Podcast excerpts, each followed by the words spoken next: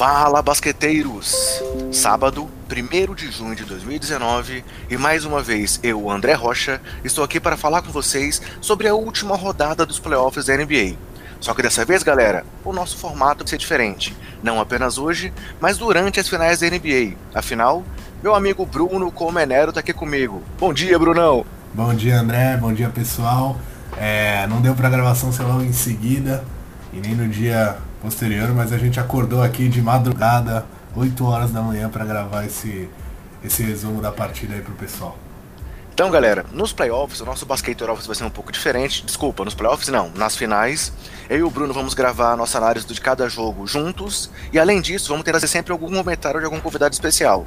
E aí, nesse jogo 1, analisando o jogo 1 daí das finais com a vitória dos Raptors, vamos ter também aqui uma opinião do Luiz Araújo do Triple Double. Mas antes da gente entrar no jogo propriamente dito, como sempre, vou dar aqueles recados gerais para vocês. Nosso podcast está disponível nos principais agregadores e no Spotify. Nossos perfis nas redes sociais têm o nome Basqueteiros e o nome do usuário BasqueteirosNBA. E temos também a nossa lista no WhatsApp, que é uma lista de distribuição, não é um grupo. E caso você queira ser adicionado, é só inserir esse número na sua agenda, mandar uma mensagem pra gente e pedir para ser incluído na lista. E o número é mais 5565 99231 4727. Repetindo, mais 5565 99231 4727. Vamos analisar o jogo agora então, Brunão? Bora.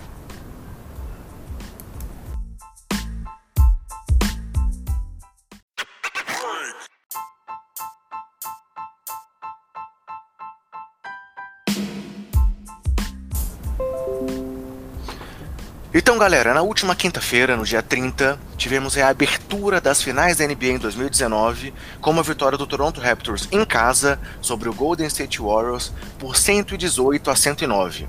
E aí eu vou trazer agora aqui alguns destaques, algumas estatísticas importantes desse jogo, antes de entrarmos aqui na nossa análise propriamente dita. É, foi a primeira derrota dos Warriors em um jogo 1 de uma série, depois de 12 vitórias seguidas.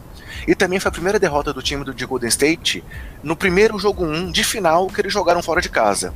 E aí, se a gente olhar então um pouco pro lado do Toronto nessa questão, essa foi a nona vitória dos Raptors e 11 jogos nesses playoffs diante da sua apaixonada torcida lá no Canadá. É, vamos destacar mais algumas coisas também, que nesse jogo o Golden State liderou por apenas alguns segundos ali no primeiro e no segundo quarto, e o terceiro quarto, que é aquele quarto da morte, eles venceram aí por apenas três pontos, sendo que a maior liderança dos Warriors na partida foi de dois pontos e a do Raptors de 12 pontos. E aí, o Raptors, com essa vitória, é apenas o quarto time desde que a NBA e a ABA se fundiram a vencer em sua estreia das finais, e o primeiro desde o Dallas Mavericks em 2006. Ou seja, mesmo com a marcação dupla que os Warriors fizeram no Kawhi Leonard com muita eficiência, o atual bicampeão acabou deixando muito espaço ali para a dupla Siakam e Gasol, que se aproveitaram muito bem disso. E aí falando um pouco desses dois jogadores, o Pascal Siakam teve algumas marcas históricas nesse jogo. Ele teve 32 pontos, 8 rebotes, 5 assistências, um roubo e dois tocos, acertando 14 em 17 arremessos, e com isso ele chegou à maior pontuação em uma estreia de finais da NBA desde Kevin Durant, que teve 36 pontos em 2012. Ele teve uma sequência durante o jogo de 11 cestas consecutivas, é, sem nenhum erro, que é a maior sequência em finais nas últimas 20 temporadas. Ele teve 14 pontos apenas no terceiro período, se tornou o sétimo jogador da história das finais, com pelo menos 30 pontos e 80% de aproveitamento nos, nos, seus arremessos, ao lado de nomes como Karim Abdul-Jabbar, James Worthy, Adrian Dantley, Michael Jordan, Tony Kukoc e Shaquille O'Neal. Se tornou ainda o quinto jogador com 30 ou mais pontos em um jogo de final nos seus três primeiros anos na liga, coisas que apenas Karim Abdul-Jabbar tinha conseguido em 71, Julius Irvin em 77, Hakim Olajuwon em 86 e Tim Duncan em 99, e também foi o terceiro com uma partida de 30 pontos, 5 rebotes e 5 assistências no seu primeiro jogo em finais nos últimos 30 anos, ao lado de nomes como Michael Jordan em 91 e Allen Iverson em 2001. E aí, o Gasol também contribuiu com muita eficiência, não teve assim tantas questões históricas, mas conseguiu no jogo de ontem a sua maior pontuação nessa pós-temporada, com 20 pontos, 7 2 roubos e um toco, acertando 6 em 10 arremessos, 2 em 4 bolas de 3 e os 6 lances livres que ele tentou. Além disso, Danny Green se redimiu aí depois das últimas atuações ruins nas finais do leste e acabou com 11 pontos e 3 de 7 nas bolas de 3. Brad Van Vliet mais uma vez foi bem e após ter uma média de 16, 16 pontos por jogo nos últimos 3 jogos contra os Bucks.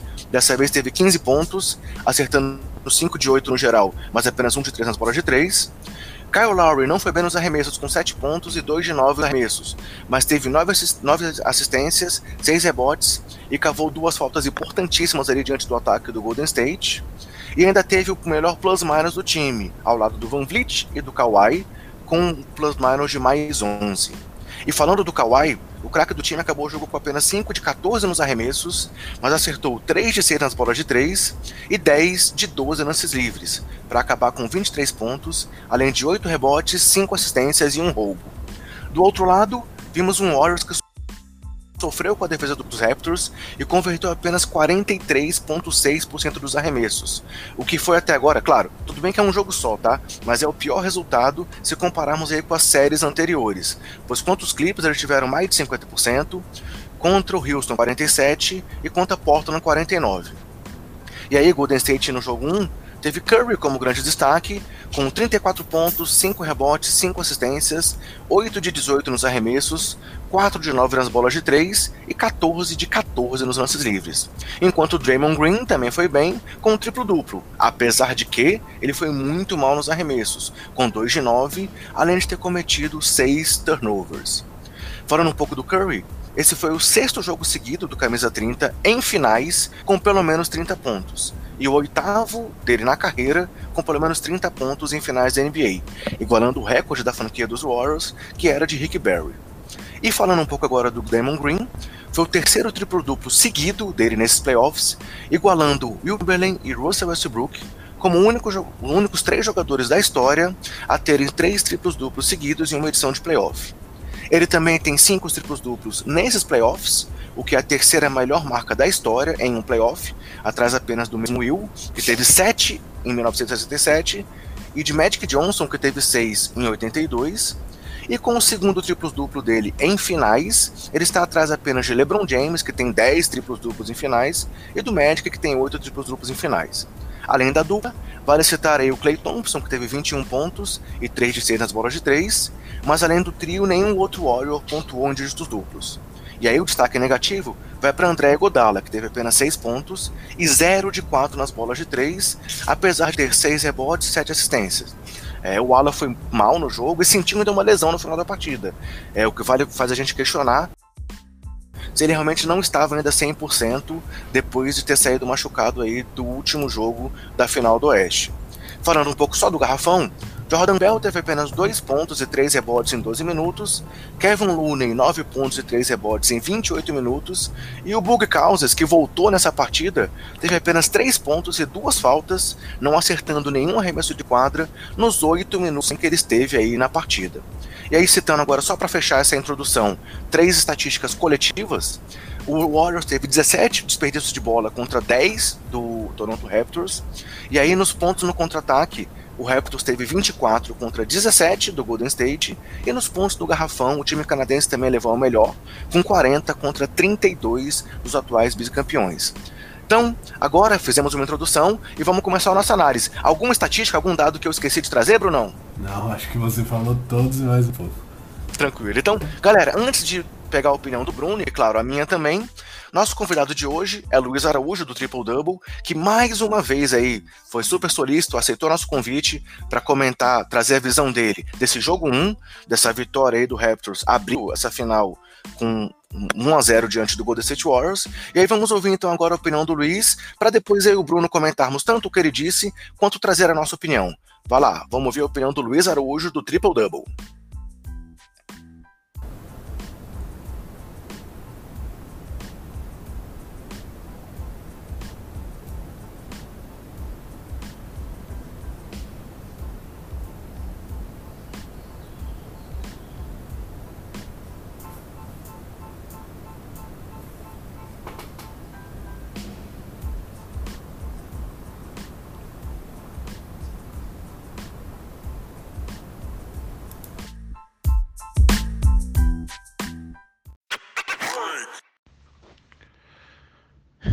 Fala pessoal, beleza?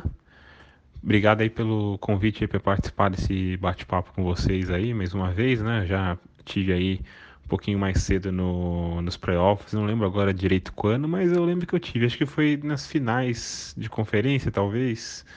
Ah, não, acho que foi para a segunda rodada, sei lá. Mas eu, eu lembro que, que já participei aqui, é sempre um prazer conversar com vocês.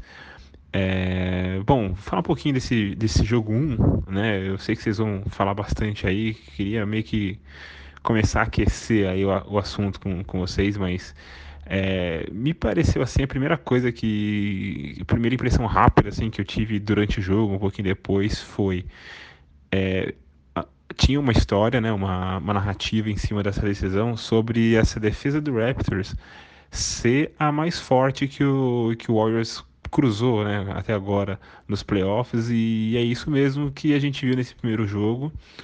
Essa sensação meio que se confirmou, e eu acho que tem tudo para continuar se confirmando mais para frente, porque é, a gente viu muita coisa interessante já na série contra o Bucks, né, do Raptors fazer uma defesa muitas vezes por zona, povoando o lado forte da quadra, muito assim, usando bastante a capacidade atlética do Siakam, a leitura do Kyle Lowry na defesa é muito boa, ele, ele consegue perceber na hora é, o deslocamento certo que tem que fazer, se antecipar, ganhar espaços, todas, assim, coisas que não entram né, no box score ele ajuda pra caramba nisso.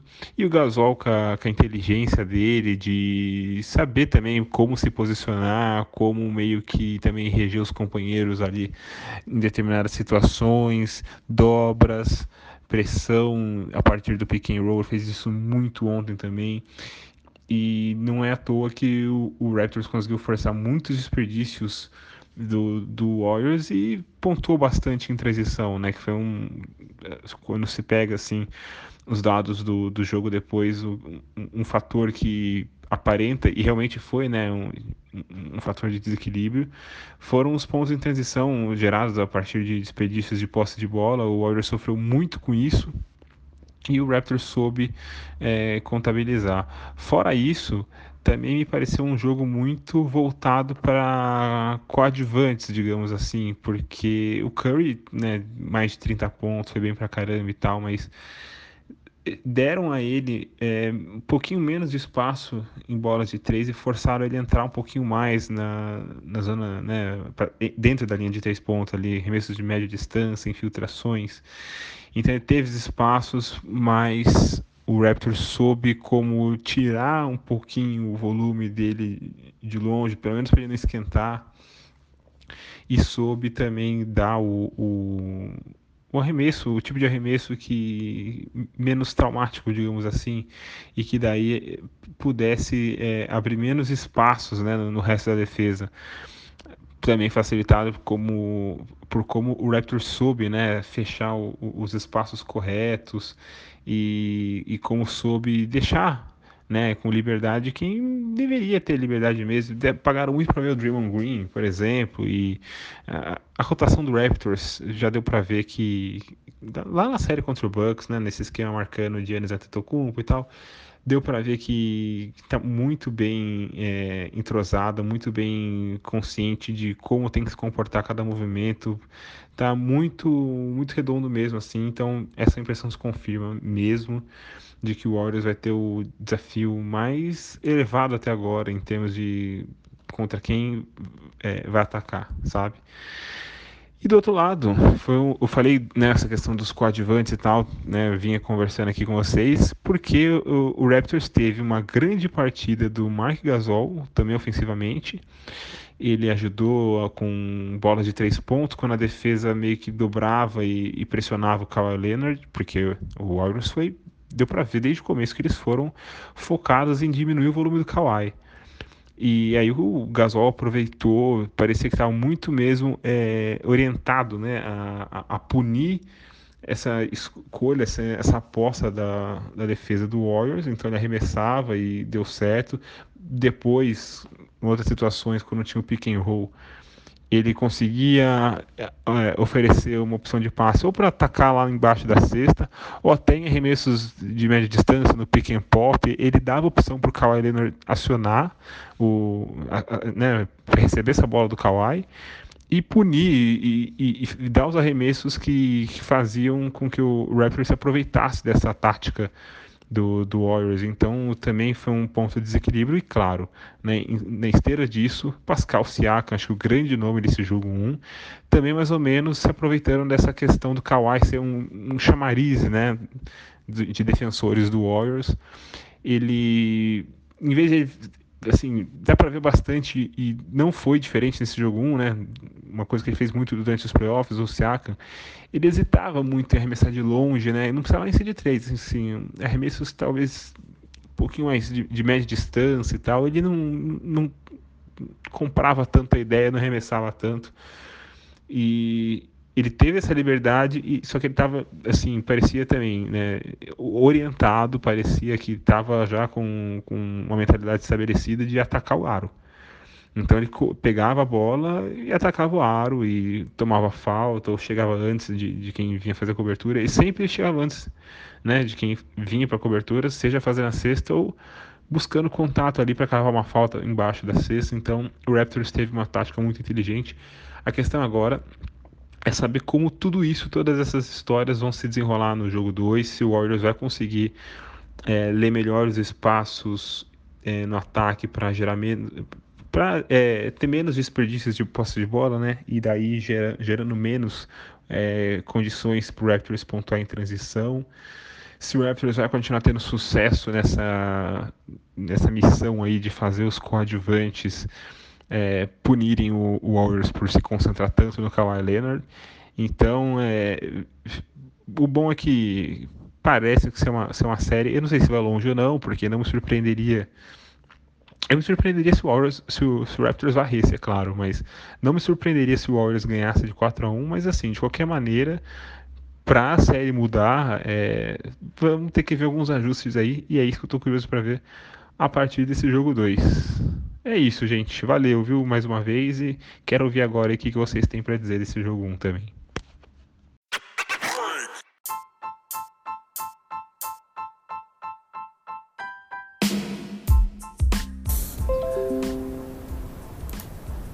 O Luiz, então, trouxe alguns destaques legais pra gente. É, ele comentou sobre a defesa do time do Canadá, sobre a atuação aí do Siakam e do Gasol, é, sobre o impacto disso diante do Golden State, e eu acho que realmente ele trouxe alguns aspectos interessantes. Mas aí, Brunão, antes da gente comentar também do Luiz, eu vou trazer aqui algumas perguntas.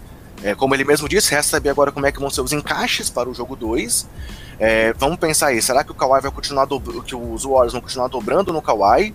É, para saber se isso, se essa estratégia vai continuar ou se eles vão talvez tentar deixar menos espaço para os coadjuvantes. E será, será que eles vão dar mais tempo pro Cousins? Será que ele realmente está bem fisicamente? O que, é que você acha aí do que o Luiz trouxe? E começa já a dar sua opinião pra gente sobre o jogo, cara. Ah, primeiro, essas duas perguntas aí. É... O Warriors tem duas opções, né? Ou eles dobram no Kawhi e pagam o arremesso dos outros, que nem eles fizeram nesse primeiro jogo. Ou eles simplesmente marcam mano a mano, deixam o Kawhi fazer 50 pontos e evitam os pontos dos outros, né? Principalmente em transição ali, não vai ter chute do Danny Green sozinho, não vai ter chute do Mark Gasol sozinho.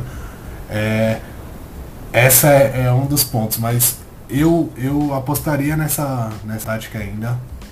Vou explicar mais pra frente o porquê. Nessa tática de dobrar no Kawhi, eu digo.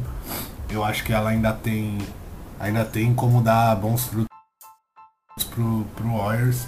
E é uma, uma tática que funcionou em partidas anteriores e a gente não viu tanto outros times fazerem nas séries e mesmo assim os jogadores estavam se complicando, né? Os outros jogadores ali em volta do Kawhi. E quanto ao DeMarcus Cousins, eu acho que ele não vai jogar muito. Eu até espero que isso aconteça, porque ele já estava pesado antes da lesão. Agora ele me pareceu muito, muito pesado. É um jogo que a marcação de Toronto é, é, sem dúvida mais forte que os Warriors vão enfrentar nesses playoffs. É, lembrando que a de Houston foi bem, bem pesada também, mas os Warriors até conseguiram sair bem ali, principalmente os jogadores coadjuvantes, quando estava muito apertado pro Curry ali nos primeiros jogos. É, os outros jogadores apareceram, o André Godala principalmente, o próprio Draymond Green apareceu para pontuar, jogadores vindo do banco nas duas últimas partidas ali, depois da lesão do, do Kevin Durant, o time mudou o estilo de jogo, jogou mais, jogou mais em transição, isso abria mais espaço, e o Houston já não conseguiu marcar como estava marcando no começo da, da série. É, Toronto acho que vai ter essa marcação forte, eles têm uma, uma baita vantagem na minha opinião, porque são muito altos e com braços muito largos. O Kawhi tem o, braço enorme, a mão enorme. O, o Pascal Siaka ele tem um biotipo de Kevin Durant e, e é difícil para os usuários jogarem com a linha baixa que eles têm, porque quando você joga com a linha baixa e tem o Kevin Durant, é, as coisas. o tamanho dele ajuda muito, né? O cara tem. O cara tem, sei lá, é, 2 metros e 11 de altura e 2 e 15 de, de envergadura, então ele consegue brigar de igual para igual com, com esse biotipo dos caras que estão na quadra do outro time. O Draymond Green já não é esse primor físico aí, ele é um cara que joga muito duro, é um cara é, forte que consegue bater de frente com o pivô toda hora, mas é, ele encontrou dificuldade com, com a, principalmente com a altura do outro time.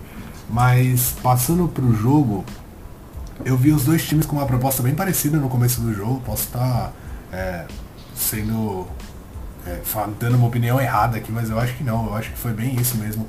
É, tanto o Toronto estava muito preocupado com o Curry e o Clay Thompson no começo do jogo, os Warriors estavam muito preocupados com o Kawhi Leonard. E a marcação em si fez efeito. É, o Kawhi Leonard não estava conseguindo jogar, eu achei ele bem inteligente, tentou passar a bola de lado. E a do Toronto, o Curry estava conseguindo pontuar, assim, porque ele realmente estava inspirado nesse, nessa partida, porque a marcação estava bem forte, bem, bem forte em cima dele, desde o primeiro quarto. E no primeiro quarto, se eu não me engano, ele fez 11 pontos, mas assim, batendo alguns lances livres, matou bola muito contestado, tentou infiltrações, coisa que é, a gente não, não é um jogo super comum do Curry, assim. É, é lógico que ele é muito inteligente para buscar isso quando o jogo está complicado. Mas o Clay Thompson, por exemplo, não conseguiu entrar no jogo no primeiro quarto, estava muito fora. E aí apareceu para mim a principal diferença do jogo naqueles dois primeiros quartos ali que foram é, no primeiro a bola foi pro André Godala, ele errava. A bola ia pro Damon Green, ele errava. A bola ia pro Danny Green, ele acertava. E a bola ia pro Mark, Mark Gasol e ele acertava também. E ninguém estava contestando. E isso decide partidas.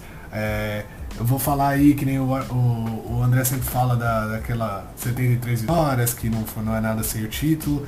E todo mundo que assistiu aquela final sabe como o Harrison Barnes se queimou naquelas finais justamente porque ele teve as bolas livres e ele não matou as bolas livres. E isso decidiu a, as partidas finais ali pro, pro Warriors. Aí todo mundo vai falar, ah, mas o Curry podia ter aparecido mais. É, poderia, mas é complicado. Quando você é o centro do ataque, tá todo mundo olhando para você. O Kawhi Leonard poderia ter, ter aparecido mais. Tava todo mundo venerando muito ele, é, principalmente lá nos Estados Unidos. Pessoal da ESPN, assim, todos colocando o Kawhi num super pedestal. Eu sei que ele tá machucado e para mim é normal ele ter uma partida dessa, porque é, a marcação tava toda voltada em cima dele. E eu achei ele bem inteligente no primeiro quarto, ele confiou nos, é, nos companheiros de, dele de Toronto Raptors e os caras, assim, retribuíram essa, essa confiança matando bola. O segundo quarto achei que já foi um pouco diferente, os Warriors se perderam um pouco, a marcação começou a sair dupla em cima do Curry, ele logo que voltou pra quadra ali cometeu dois turnovers bem bestas, achei que ele estava um pouco desligado. O Draymond Green muito, muito, muito afoito né, durante a partida inteira e o Steve Kerr até falou isso, ele falou que ele consegue ver quando os Warriors não estão bem, quando o Draymond Green ele olha para pro, os turnovers e assistências do Draymond Green. E realmente, o Draymond Green teve 10 assistências nessa partida, mas ele cometeu 6 turnovers. É, não conseguiu acelerar como estava acelerando, não, não conseguiu jogar em transição. Teve dificuldade para pegar os rebotes e, e, ajudar lá na defesa. E principalmente teve muita dificuldade com o Pascal Siakam. Eu sei que a partida do Pascal Siakam ele estava iluminado, mas se você for ver, aquele primeiro quarto ali que os Warriors deixaram todo mundo livre, eles fizeram contra a Portland também, o Miles Leonard teve 250 mil pontos lá, só que o problema é que naquela foi só o Miles Leonard, nessa né? aí o Toronto ele é, é um time muito mais qualificado e no dia que a bola não só do Siaka estava caindo, dos outros também estavam, aí complica um pouco mais. Mas mesmo assim eu acho que os Warriors voltaram um pouco mais ligados depois do intervalo. É, conseguiram igualar a partida, em momentos ficar até melhor. Se você for ver no quarto período, é, tiveram uma bola de três do Queen Cook é, para empatar o jogo no quarto quarto já e o Queen Cook acabou errando porque é o Queen Cook. Mas eu acho que esse jogo do, dos Warriors, a gente tem aquela, aquele problema de analisar a partida 1, né? De uma série de 7, a partida 1 como verdades absolutas, né? E eu não tô falando só. Eu tô falando de todo mundo. Todo mundo acaba pegando, tomando algumas coisas como verdade. Mas eu, sendo bem sincero, acho que não é motivo para pânico. É, a bola de Toronto estava realmente caindo, se você for ver, o Igodala não estava matando bola, o Draymond Green não estava matando bola, o Kevin Mooney não apareceu, o Afonso McKinney também teve, teve dois momentos ali, matou duas bolas de três, mas depois também cometeu turnovers, não ajudou muito, Shaw Livingston mal, o Cook mal, então, e do outro lado as bolas dos outros jogadores estavam caindo. O, o Toronto matou umas bolas ali no estouro do cronômetro que. Umas três ou quatro bolas no estouro do cronômetro, muito bem marcados pelos Warriors. Siaka matou uma também de tabela ali, todo torto e. Sabe, são esses. Essas, essas partidas são difíceis de você ganhar realmente, porque tá tudo dando certo. Mérito do Toronto, é lógico, que apostou, ganhou confiança, o ginásio tem que bater palma para o ginásio, para toda a torcida do Toronto, realmente eles empurraram o time, eles entraram em quadra junto, dentro e fora do, do ginásio estava lotado e de fãs apaixonados. E acho que isso faz bastante diferença. E para os Warriors agora é. Uma coisa que eu, que eu reparei durante o jogo, o Pascal Siakam ele foi duas vezes para linha do lance livre. Cara, você não pode deixar o Pascal Siakam ir só duas vezes para linha do lance livre. O cara tava pontuando em transição e não tinha ninguém. Eu não tô falando assim para agredir o cara, jogar sujo, nem disso. Não tinha ninguém para dar um empurrãozinho nele, é, tirar ele do, do balanço normal para matar a bola em transição, botar ele na linha do lance livre. Ele não é um bom cobrador de lance livre, apesar de ele ter acertado os dois que ele bateu nessa partida. Mas o cara não pode acertar 14 arremessos de 17 e você não fazer nada e tá super preocupado com o Kawhi. O Kawhi mesmo bateu 12 lances livres. Eu acho que era a mesma situação do Siaka, tinha que fazer a mesma coisa, fazer ele bater 12 lances livres. E aí se o cara acertar, aí é mérito dele, mas você não pode botar ele só uma vez na linha do lance livre, duas, né? Quase que ele bateu os dois lances livres na mesma jogada, e deixar o cara matar 14 de 17 bolas. E eu acho que o Steve Kerr e os Warriors estão bem conscientes disso, acho que eles vão, vão entrar bem mais ligados para a segunda partida. E os jogadores, eles, eles falam uma frase lá, né? Step up, que é, que é dar um passo para frente mesmo, né? Os, os, os jogadores de dos Warriors, os, os coadjuvantes vão ter que aparecer. Não, não, não vai dar pro, pro Warriors ganhar só com, com o Clay Thompson e o Stephen Curry. Mais alguém vai ter que dar um passo ali, seja o Kevin Looney, seja o Quinn Cook, seja qualquer um que seja, o próprio Draymond Green, tem que pontuar, fazer mais de 15 pontos ali, senão realmente não vai dar pra, pra vencer Toronto e vai lembrar que o Toronto tem um mundo de quadro. Então os Warriors precisam vencer uma vez na casa do Toronto. E se algum desses jogadores aí não der um passo, vai ser difícil. Legal. É, foi interessante, eu, até gostei de ter ficado pro final para comentar aqui, porque o Luiz trouxe muito da visão dos Raptors, né? Falando muito sobre a questão da defesa dos Raptors, sobre os Warriors, do destaque ofensivo dos dois principais jogadores, né? Do, do do Gasol nessa partida aí, do Siakam, e você trouxe muito da visão do Warriors, então ficou bem interessante que eu posso realmente tentar fazer uma amarração final aqui. E realmente eu concordo contigo quando você fala que foi uma partida em que, assim, além de ter dado tudo certo pro, pro time de Toronto, porque dobraram no Kawhi, deram espaço para os coadjuvantes, e a bola deles caiu, que é uma coisa que não estava acontecendo tanto assim. É, o Siaka é um cara que tem oscilado muito nesses playoffs, o Gasol tem oscilado muito nesses playoffs. A gente sabe que o Lowry é um cara que também, tanto que nesse jogo ele não foi bem na pontuação, mas é um cara que não tem sido muito efetivo nos pontos em todas as partidas, e dessa vez estava dando realmente tudo certo. Enquanto pro lado do, do Golden State, meio que estava dando muita coisa errada. Não posso dizer tudo, mas muita coisa errada. Então, e ainda assim, o jogo foi apertado. É óbvio que o time do Warriors, a gente falou isso no nosso preview, eles seguem como favoritos, eles são os atuais bicampeões, tem aí três títulos nos últimos é, quatro anos, e assim, é uma equipe absurdamente qualificada. Mas é muito importante ressaltar o que trouxe esse time do Toronto até aqui. É, se eu não me engano, ele é o único time que o Golden State não venceu nessa temporada. Ele venceu os dois na temporada regular. E eu acho que contra os times do leste, sempre, pelo menos dois jogos, o time do Warriors venceu. Eu acho que, que tinha, tinha esse, esse, esse, destaque é positivo. Não sei se você tem esse número certo, mas é, eu acho tenho, que eu vi em algum lugar. É, eu tenho quase certeza que é isso mesmo. Eu tenho certeza é. que eles perderam os dois, mas eu acho que eles não perderam mais duas partidas para nenhum outro time. Isso. Então, assim, isso mostra a qualidade do time de Toronto que está sendo comprovada aí. É claro que o time não é perfeito, claro que há oscilações, e aí, tanto que a gente tem destacado muito isso. Eles montaram esse time para chegar nesse ponto montar, trouxeram jogadores experientes, como o Danny Green e o Kawhi, experiência em final, o Siakam tava lá e já tinha, o Gasol é um cara que, como o, o Gui Giovannone falou com a gente aí na, último, último, na última edição regular nossa, não tem experiência em final de NBA, mas tem experiência em final de tudo, né? Então, assim, é, é um time que chegou montado para isso. E com a torcida alucinada que eles têm, realmente eles fizeram diferença nesse jogo de abertura. É, o Siaka, como você usando a sua palavra, foi uma partida iluminada do cara. É, talvez aí podemos dizer que é a melhor partida da carreira dele até aqui. É, ele teve jogos com mais pontos, mas mais decisivo do que não foi. Realmente ele, ele conseguiu colocar a marcação do Draymond Green ali, podemos dizer que no bolso, e o Green é um puta Sim. marcador.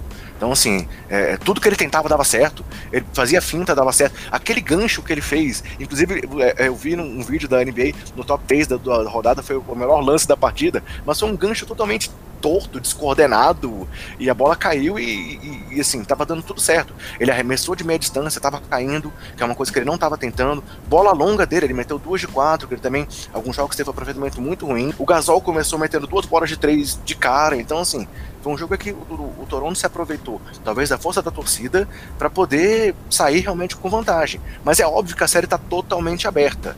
É, a gente tem aí, a gente já sabe que o Duran tá fora do próximo jogo e muito provavelmente fora do terceiro também. É, vamos ver como é que vai ser isso. É, até, até fazendo aqui uma brincadeira, uma previsão aí. Imagina se o Toronto ganha as três primeiras, o Duran volta e vira a primeira 3 a 0 da história. Tipo, aí tem uma estátua para ele. Porque realmente assim, o Duran, com o Duran, eu acho que a série fica desequilibrada. E nós vimos isso ontem. Porque apesar do Toronto jogar meio que perfeito e do, do Warriors não ter conseguido caçar seu jogo, o jogo foi apertado em si. Então, o, fator Kevin Durant, no momento atual das equipes, eu acho que seria um diferencial super. Mas ninguém sabe quando ele vai voltar, e mesmo se vai voltar, né? Há quem diga que o Warriors está dizendo aí, ah, ele pode voltar no jogo tal, jogo tal, apenas para não dizer que ele já está fora. Porque a lesão foi uma lesão complicada de ser recuperada. Então, é, ele pode ser que volte no sacrifício, não sei, não sei vou, como é que vai ser essa questão. Eu vou ser bem sincero, André, eu, eu apostaria, se eu tivesse que apostar meu dinheiro, que o Duran não joga mais pelos Warriors, mas é, é complicado porque, como você falou, se Toronto abrir 3 a 0 aí eu não sei se o próprio Duran não vai querer forçar uma narrativa de, perna só, né? de herói e por tudo que é, por todo o carinho que também ele já foi já ficou contra uma torcida antes, ele sabe como é que as pessoas pegam no pé, e aí vão, vai ter muita gente falando que ah, o Kawhi tá jogando machucado, o Igodala com 90 anos tá jogando lá, sentindo lesão na perna, e o Duran porque tá pensando em tá, tá, tá não vai querer jogar, entendeu? Acho que vão falar muito disso, então se ficar 3 a 0 eu acho que ele volta de qualquer jeito, mesmo que seja com uma perna para jogar o quarto jogo. Mas se os Warriors, sei lá, vencem a próxima partida, e aí depois vão jogar em casa e vencem logo a primeira em casa, eu acho que o Duran não volta. Não volta mais, a não ser que, sei lá, no jogo 7 talvez. Porque é, o Steve Kerr falou que ele vai voltar a treinar hoje, né? No, no sábado, a gente gravando aqui. Falou que ele volta à quadra hoje para treinar. E que vale citar também que o André Godala ele disse que eles esperam que ele jogue, né? Então ele vai como questionável, mas ele disse que conta com ele, espera que ele jogue.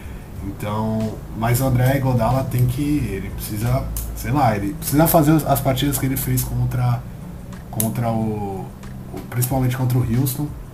E matar as bolas que ele tá sozinho, que foi o que o Siakam fez, o que o, o Danny Green fez.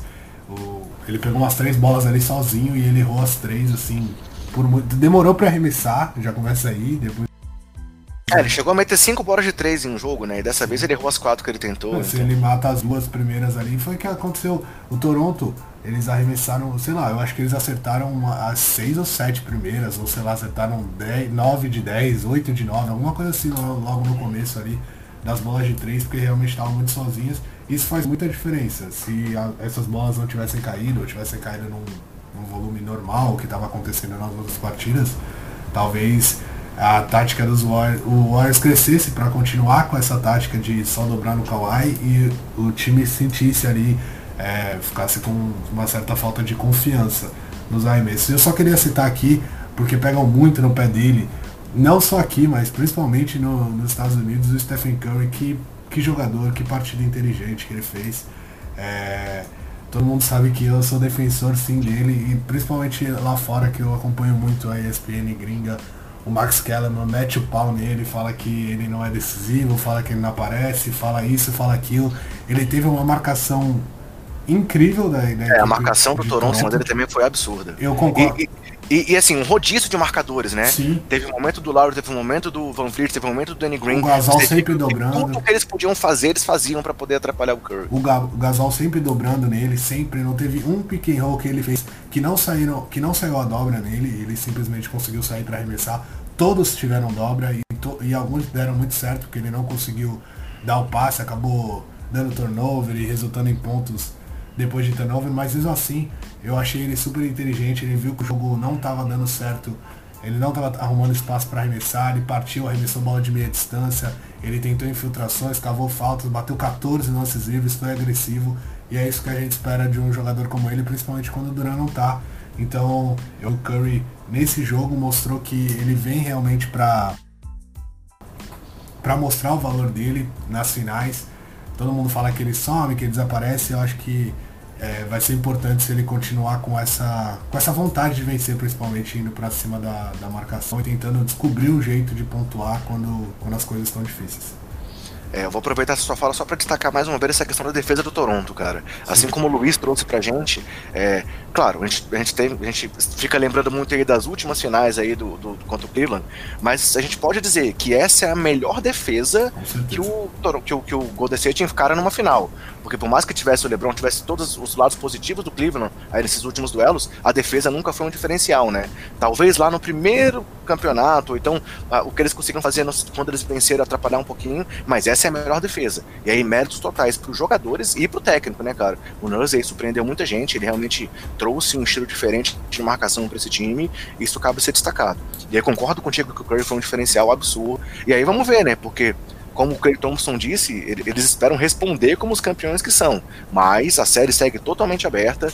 É, Toronto, pô, se o Toronto faz um 2x0 em casa, ele chega com moral pro jogo 3. Claro Sim. que não quer dizer que eles vão ganhar o jogo 3, mas assim, é, o time tá crescendo, o time tá num momento bom. E assim, se a gente pensar aí que mas ao mesmo tempo, se a gente pensar que contra o Bucks, o Bucks meteu 2 a 0 depois o Toronto ganhou quatro partidas seguidas, também não dá para pensar que, ainda que o, que o Raptors faça 2 a 0 a série tá acabada. Então, vão ser mais jogos, pelo menos mais, mais três jogos, claro, mas quem sabe cinco, seis, vamos ver até onde essa série vai chegar. Mas o que a gente tem que fazer é simplesmente aproveitar e curtir essa final que tá dando aí muito, muito, muito alegria e muita emoção pra gente, né? Ah, sem dúvida. É aquela coisa de jogo 1, né? Todo mundo fica muito empolgado, mas vale citar só alguns jogos aí nesses playoffs. É, o Denver acabou perdendo lá para o San Antonio Spurs, o próprio Toronto acabou perdendo para o Orlando Magic, aí todo mundo falou que é, era o pior time para o Toronto pegar e depois ele foi lá e meteu quatro partidas seguidas, quatro vitórias seguidas. E se você olhar o primeiro jogo é completamente diferente dos outros. O Boston mesmo contra contra o Milwaukee, nossa, depois Atropelou, né? É parecia um time de juvenil depois jogando contra, contra o Milwaukee Bucks. Então, é, o Philadelphia também sofreu no primeiro jogo contra Brooklyn, Brooklyn e aí todo mundo já começou a apostar um 4 a 3 talvez, que Brooklyn podia levar para o jogo 7, não sei o que, e depois simplesmente não deu encaixe. Então eu acho que tem muitos jogadores experientes dos dois lados. É, tem que bater palma para o Toronto, e principalmente para a torcida do Toronto, acho que foi um grande diferencial. Drake, mala pra caramba, mas é, ele faz diferença lá, bateu boca com o Dermot Green, bateu, zoou o Clay Thompson, bateu boca com, com o Curry, e as coisas é, desestabilizam um jogo nervoso assim. É, e vai acontecer também do outro lado quando, quando o Toronto visitar a arena dos Warriors. Então, os dois times são muito experientes, os dois times são os, os dois melhores times da temporada até aqui, sem dúvida.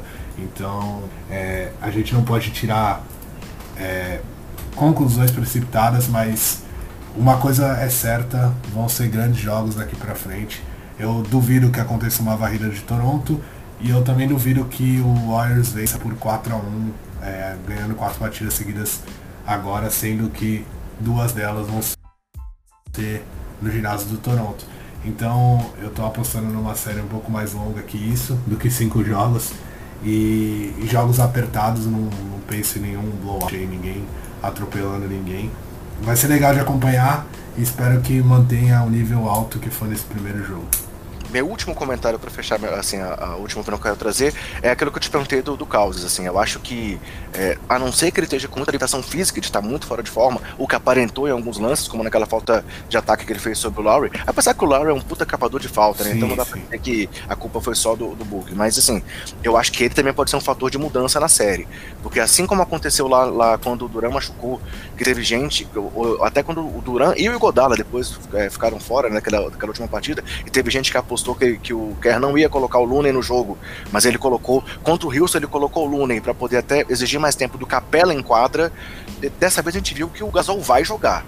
Por mais que, que o Golden jogue baixo, o Gasol vai jogar porque ele tem, tem qualidade para isso. Então, o Cousins pode ser esse contraponto do Gasol. Que o Looney, por mais que defenda bem, é, ele, não tá, ele não consegue se sair muito bem contra a defesa do Gasol. O Jordan Bell nem se fala, o Bogut nem jogou. Então, assim, eu acho que se o, o Cousins tiver como jogar, se ele tiver inteiro, ele pode ser um, um jogador que faça a diferença também para encarar o Gasol com tudo que ele pode entregar nessa série. É, só para completar seu comentário, na minha opinião, eu acho que o Cousins não vai ajudar contra o Gasol. E eu tentaria ir por um outro lado, eu tentaria tirar o Gasol da série, não colocar o Cousins, porque eu acho que vai ser difícil colocar o cara, sabe, tá machucado, já é um jogador pesado.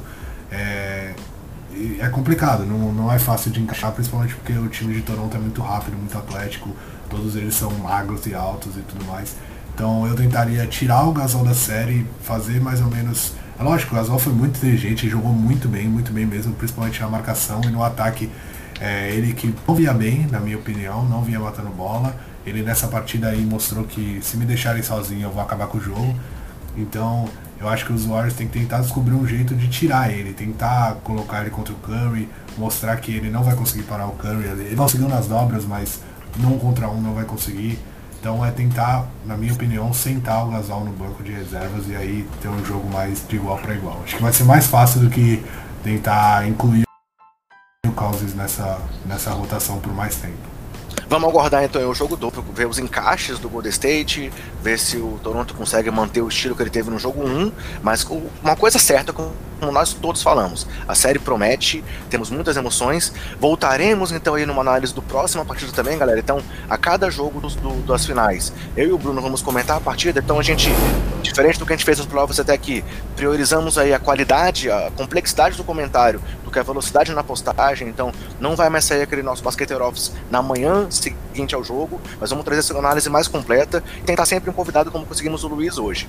Mais alguma coisa para fechar, Brunão? Podemos encerrar esse Basqueteiro Office? Não, só é, agradecer o pessoal que continua acompanhando a gente, espero que faça tanto sucesso esse novo modelo aí das finais quanto já fazia o Basqueteiro Office e agradecer também ao Luiz por mais uma participação aqui, brilhante como sempre.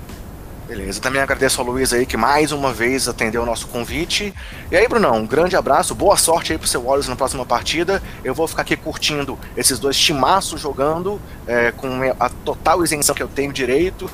Não, não, você, você o pessoal lá do Basqueteiros, viu, André? Eu contava mais com a sua ajuda aí, pelo menos empatar aquele grupo lá com dois torcedores do Warriors, mas eu já vi que é eu contra a Rapa mesmo. Mas tudo bem, não tem problema não. Você viu que nos Estados Unidos, cara, tá todo mundo torcendo pro Toronto. É uma coisa natural, é uma coisa natural. Eu vi. Eu vi, tem três estados, tinha três estados torcendo pros Warriors. Califórnia, resto, Nevada e Havaí. O resto todo torcendo pro. Ah, mas já sabia que ia ser assim. Incrível porque é um time Canadá, né? Mas eu acho que o pessoal quer uma, um pouco de mudança. Mas espero que essa mudança só venha a partir da próxima temporada da, ou da outra. Beleza. Então tá, galera. Fechamos assim mais esse Basqueter Office. Esperamos que vocês curtam mais esse programa e aguardem a nossa análise do jogo 2 aí sair na sequência da partida. Um grande abraço, valeu Brunão, valeu Luiz e até a próxima. Falou!